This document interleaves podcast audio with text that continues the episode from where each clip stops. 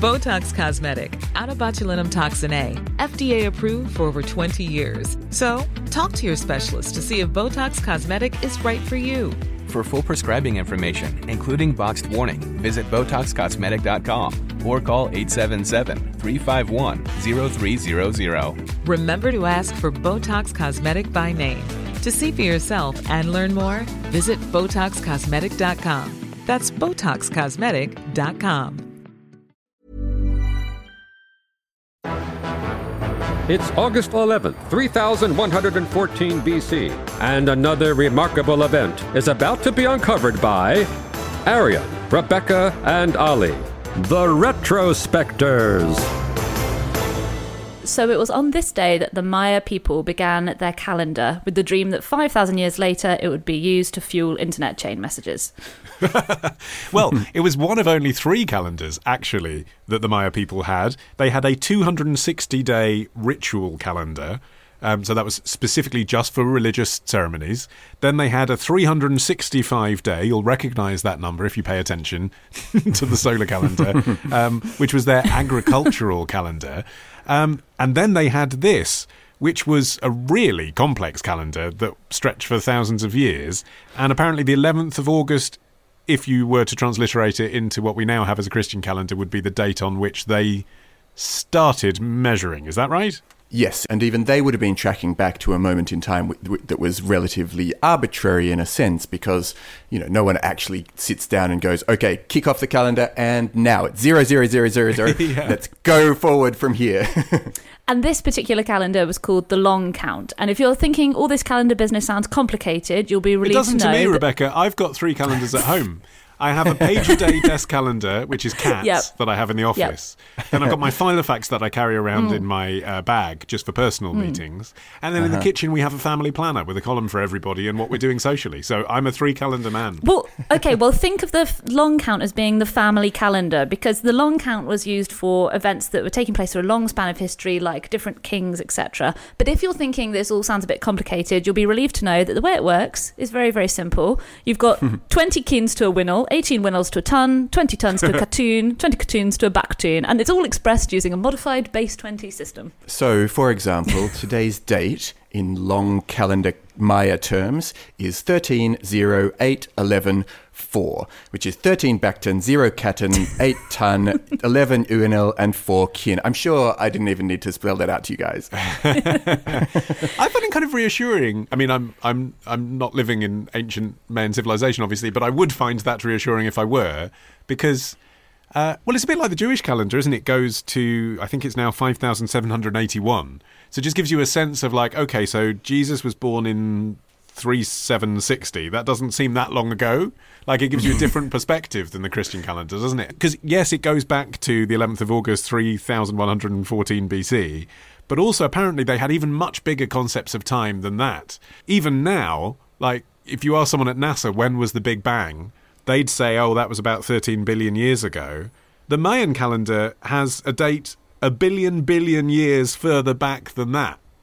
So this is like a completely different concept, not for the Big Bang, obviously, because you know what that was, but for the creation of the world. So they really were playing the long game. and when we're not even touching on how much the ancient Maya loved calendars because they had shorter calendars as well. They had other religious calendars. My impression is that the reason that the Mayan civilization was has often been seen as a mystical civilization and it has been associated with a lot of prophecy, which I'm sure we'll get to in a minute.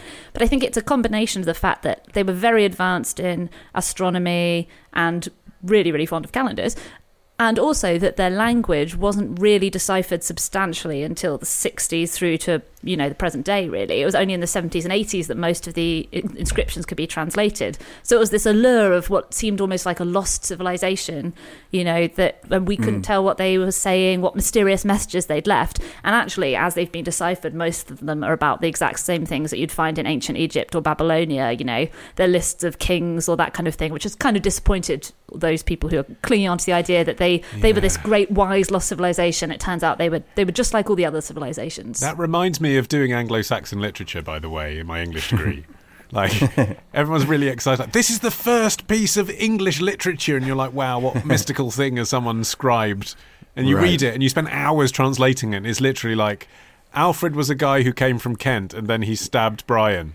Or when they finally uh, decoded the Babylonian script, they found that people were really just kind of writing contracts with each other. It was like super basic forms of communication and not in the least exciting. Although we would know more about what they'd thought and written uh, if the Europeans hadn't decided to burn all their books gleefully. Uh, I found this account of um, Diego de Landa, who was a Franciscan friar from Spain who arrived in Yucatan in the 1540s. Uh, he says, We found a large number of books in their letters, and because they had nothing in which there was not superstition and lies of the devil, we burned them all, which they regretted to an amazing degree and which caused them sorrow. And the other interesting aspect about it is that as soon as they did manage to decode what the Maya were up to and what their thinking was, it exposed the fact that they were intensely logical. They weren't these sort of airy fairy spiritual people. They had this sort of ahead of their time grasp of mathematics and, as you say, Rebecca, astronomy and uh, and also chocolate and hallucinogenic drugs. Um, so they were really like this super advanced culture. And in terms of the stuff that underpinned their calendar work in particular, it was really subtle uh, comprehension of the movement of the sun and the moon and the stars, and it was way ahead of its time, actually. They did still do some pretty primitive stuff, though. I mean, let's not gloss over that by saying how advanced they were. I mean, they did cranial deformation, didn't they? Which is where you take a baby, strap its head into a vice so that it develops like a pointy head because that was uh, seemed to be desirable because you know it would show the quality of having a big brain. What I don't really understand about that, and it wasn't just the Maya who did that; lots of cultures did it. But what I, I don't understand about it is if you do that, then you know that it's not a naturally big brain, don't you? You like you just you know if you're courting and you see oh she's got a big brain. No, her parents put her face in a vice. Like that's what's Sure. happened. Why is that But- desirable? Yeah, but even in our culture, we know that certain people have put literal silicon sacks in their front Mm. area, and that, and that is meant to be attractive as well. Yes, okay, touche. They had a ball game as well called Ulama. Have you come across this? No, No. It's like basketball, basically. But it's just funny because, you know, when you're growing up in England, you know, you're told, aren't you, all the time, oh, we invented rugby, we invented cricket, we invented soccer, as if sports didn't exist before the English start kicking around pigs' bladders. but actually, thousands of years ago, they were playing a version of basketball. It was like on, on an eye shaped court. They played it recreationally, but also they played it for uh, ritual sacrifice. So I'm not sure it was always great fun. I think sometimes the loser was burned. murderers. Maya Space Jam. Um, but the game was you play. You weren't allowed to play with your hands and your feet. So they had a rubber ball. They developed rubber balls like thousands of years before we did. Nice work. And um, you had to use your hips, your knees, and your elbows to try and get it through the hoop oh, that sounds fun. and not be put to death if you failed. Uh, well, that's less fun. The most famous feature of the Mayan calendar, as you will probably remember, is the supposed apocalyptic date of December the hmm. 21st, 2012. Mm-hmm.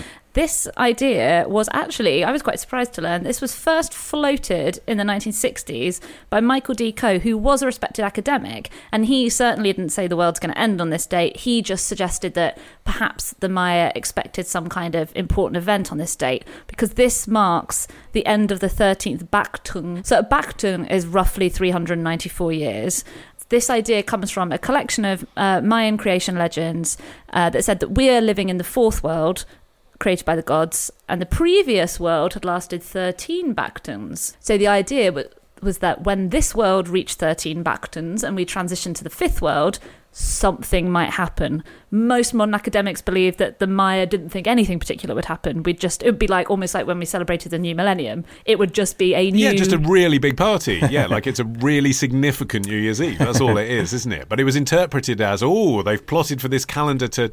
I mean, it's misconceived because people thought that the calendar was going to end. It's not that it ends, it's like an odometer in the car, isn't it? It goes over, like it mm. goes back to the beginning again. This whole topic, even the concept of our very podcast, begin to. I love the comparison of our podcast to Mayan civilization. Well, I just, I just felt like suddenly the Which house. of our episodes is the equivalent of the Chichen Itza? yeah, the house of cards upon which we have built this whole thing, which is, you know, that we remember dates from history that are recurring in this regular way, uh, that, you know, even that concept is so baked into a particular conception of time. And once you start looking at calendars and different calendar systems, not just the Maya, you know, there have been loads of them, the minute you start to think about them conceptually, you kind of go, well, what, you know, wh- what does it mean to, to have time recurring? And I think that is what kind of gets you into those points where you're like, is something profound going to happen when the calendar rolls over from 1999 to 2000? Because we know in our brains that it's a really arbitrary date,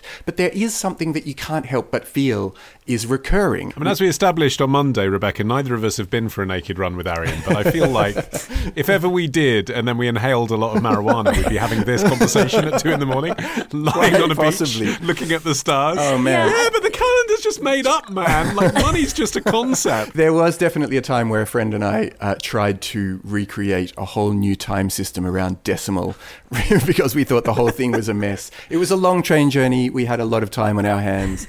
Uh, that's my excuse. Tomorrow. It's like the opposite of a get rich quick scheme that you practice. It's a get, Get poor, poor slowly, slowly. scheme. Love the show? Support the show. Patreon.com slash retrospectors. Part of the ACAST Creator Network.